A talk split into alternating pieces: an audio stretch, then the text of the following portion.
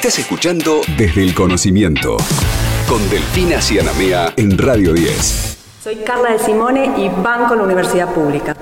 Soy docente e investigadora del Instituto de Ingeniería y Agronomía de la UNAG. A mí la universidad pública me dio todo, me dio la oportunidad de crecer, de desarrollarme como profesional, pero principalmente me aportó una mirada crítica sobre los problemas que tiene nuestro país. Y un poco es lo que hacemos acá. Además de generar oportunidades, fomentar el amor por nuestro país y por el desarrollo de sus habitantes. Por eso banco la universidad pública. Y por supuesto, como lo hicimos a lo largo de todo el programa y lo seguiremos haciendo, escuchábamos las voces de los protagonistas de nuestra universidad pública y vos también te podés sumar si querés hacerlo con este mismo hashtag, pones hashtag banca y así podés dejar tu testimonio, tu video, eh, lo que quieras, el mensaje que gustes, bancando en este momento más que nunca lo que tiene que ver con la educación gratuita de nuestro país. Vamos a charlar ahora con Mariana Mondini, que es doctora en arqueología de la Universidad de Buenos Aires y diplomada en estudios avanzados en paleontología por la Universidad Autónoma de Madrid. Actualmente se desempeña como profesora de la Facultad de Filosofía y Letras de la Universidad de Buenos Aires y como investigadora independiente del CONICET. Ahora también flamante presidenta del Consejo Internacional de Zoarqueología. Doctora, aquí Héctor y Delfina los saludamos. Muy buenas tardes. Hola, buenas tardes, ¿cómo están? Bien, felicitaciones ante todo, gracias por este contacto y, con muchas ganas de conocer también eh, y compartir con la audiencia de qué se trata esta ciencia de la zoarqueología y cómo ha sido su trayectoria personal en torno a esta rama de la ciencia. Bueno, la zoarqueología es una parte, como, como su nombre indica, es una parte de la arqueología y por lo tanto lo que estudia es más que nada eh, las sociedades humanas del pasado basándonos en los restos materiales. Eh, y en el caso específico de las, eso es la arqueología en general, ¿no es cierto? En el caso específico de la zooarqueología, estudia principalmente restos de animales que vivieron con los humanos y que tuvieron alguna relación con los esos animales tan especiales, digamos, que somos los humanos, ¿no es cierto?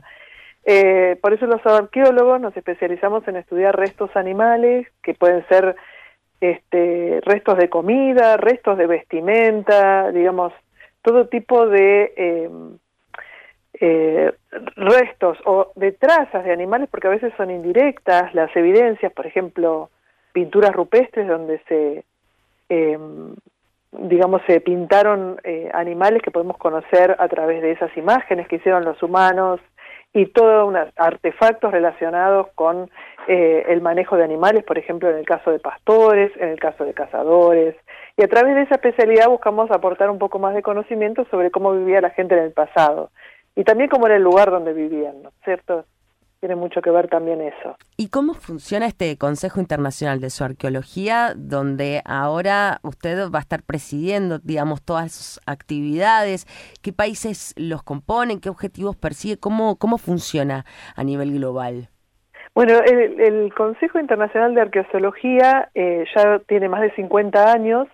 Eh, se originó en Europa eh, como, una, como un ámbito académico primero muy informal y se fue formalizando con los años, eh, que más que nada busca tender puentes y redes entre investigadores de esta disciplina, eh, que muchas veces son formados en arqueología, como es mi caso, y eh, según las épocas y los países y las universidades, a veces son este, biólogos, porque la arqueología es una ciencia social, pero a veces son biólogos que se han acercado a esto por su interés en los animales del pasado.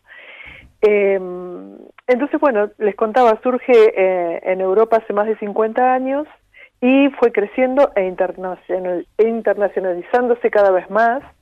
Y, su principal misión es esto, es tejer eh, redes entre eh, los investigadores y estudiantes interesados en estas temáticas en todo el mundo.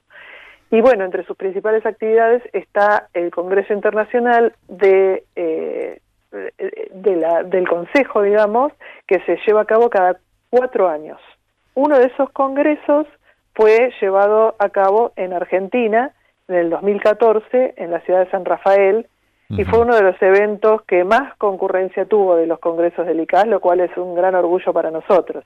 Y bueno, el último fue el mes pasado en Australia, eh, se volvió a hacer en el hemisferio sur, eh, usualmente son en el hemisferio norte, por eso lo, menciono, y ahí fue donde eh, yo asumí el cargo de presidenta eh, en la Asamblea General de este Congreso. Yo tengo algunas inquietudes por caso. ¿Cómo era la ganadería en, en, ese tiempo? ¿Cómo funcionaban los sistemas de caza? ¿O cuáles eran los animales domésticos, las mascotas de esa época? Digo, ¿la zooarqueología me puede dar respuestas? Sí, totalmente. Son algunas de las preguntas que nos hacemos los arqueólogos. No las únicas, pero algunas de las más comunes, por cierto, sí. Qué linda. ¿Y se sabe algo por caso de los animales este, domésticos de compañía? Sí, se sabe. Como para tener algún dato.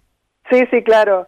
Eh, bueno, todo depende también de en qué momento nos ubiquemos y en qué lugar, ¿no? eh, los primeros humanos llegaron a nuestro continente en el Pleistoceno, en la Edad de Hielo, a finales de ese momento, en realidad.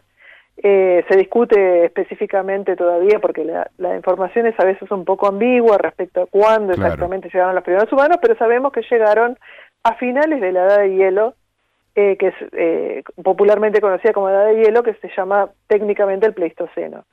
Y eh, en ese momento todavía había animales que ya no están, que son que se extinguieron, ¿no es cierto? Por ejemplo, los mamuts, unos perezosos gigantes, una serie de animales, muchos de ellos muy grandes, que con el cambio climático y en parte también con la influencia de las poblaciones humanas, su presencia, sus cambios en el ambiente, eh, la caza de algunos animales eh, más intensivamente en algunos lugares específicos, eso pudo, eh, eso provocó, pero bueno, fue una cosa que sucedió a nivel global, la extinción de estos grandes animales.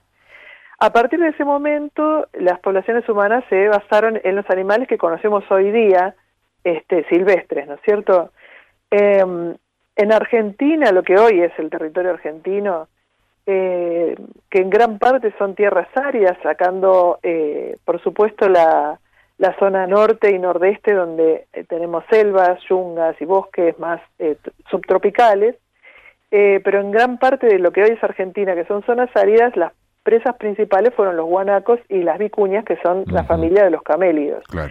Y en algunos lugares en particular, como en el noroeste argentino, eh, la relación de estas poblaciones de, que eran cazadores, ¿no? Con estos animales se intensificó eh, gradualmente y cada vez más, al punto que pasaron a tener una relación coevolutiva muy intensa que desembocó en la domesticación de las llamas. Esa domesticación ocurrió en distintos lugares de los Andes, pero hay evidencias que señalan que uno de esos lugares independientes donde ocurrió este proceso fue el noreste argentino justamente. Mm. Eh, eso en cuanto a la ganadería, a partir de ese momento, un proceso muy largo, por supuesto, eh, hace unos 4.000 años tenemos evidencias claras de, de la presencia ya de llamas como especie, y a partir de ese momento se desarrolla eh, también en un largo proceso la, el, pastoralismo, digamos, ¿no es cierto? En cuanto a los animales, paralelamente también la, la agricultura. Y por otro lado, me preguntabas por los animales domésticos de compañía. Bueno, sabemos que los perros se domesticaron eh, en, otros lugares, pero ingresaron eh, perros eh, domésticos con estas poblaciones humanas a nuestro continente también. Qué interesante. Realmente es una temática que se aborda poco y que tiene mucho para desglosar. Le agradecemos muchísimo por este contacto, doctora, y desde luego aquí eh, también le enviamos todas nuestras felicitaciones por este nuevo cargo y por todo este desafío que eso comprende de aquí en adelante. Nuestro gran abrazo y gracias por, por estar aquí con nosotros charlando.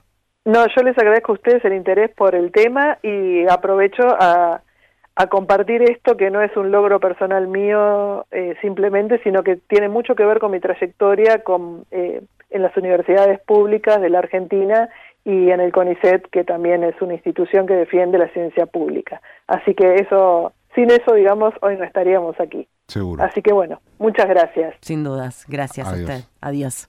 Chao, chao. Lo que pasa en las universidades se escucha en la radio. Desde el conocimiento. Delfina Cianamea en Radio 10.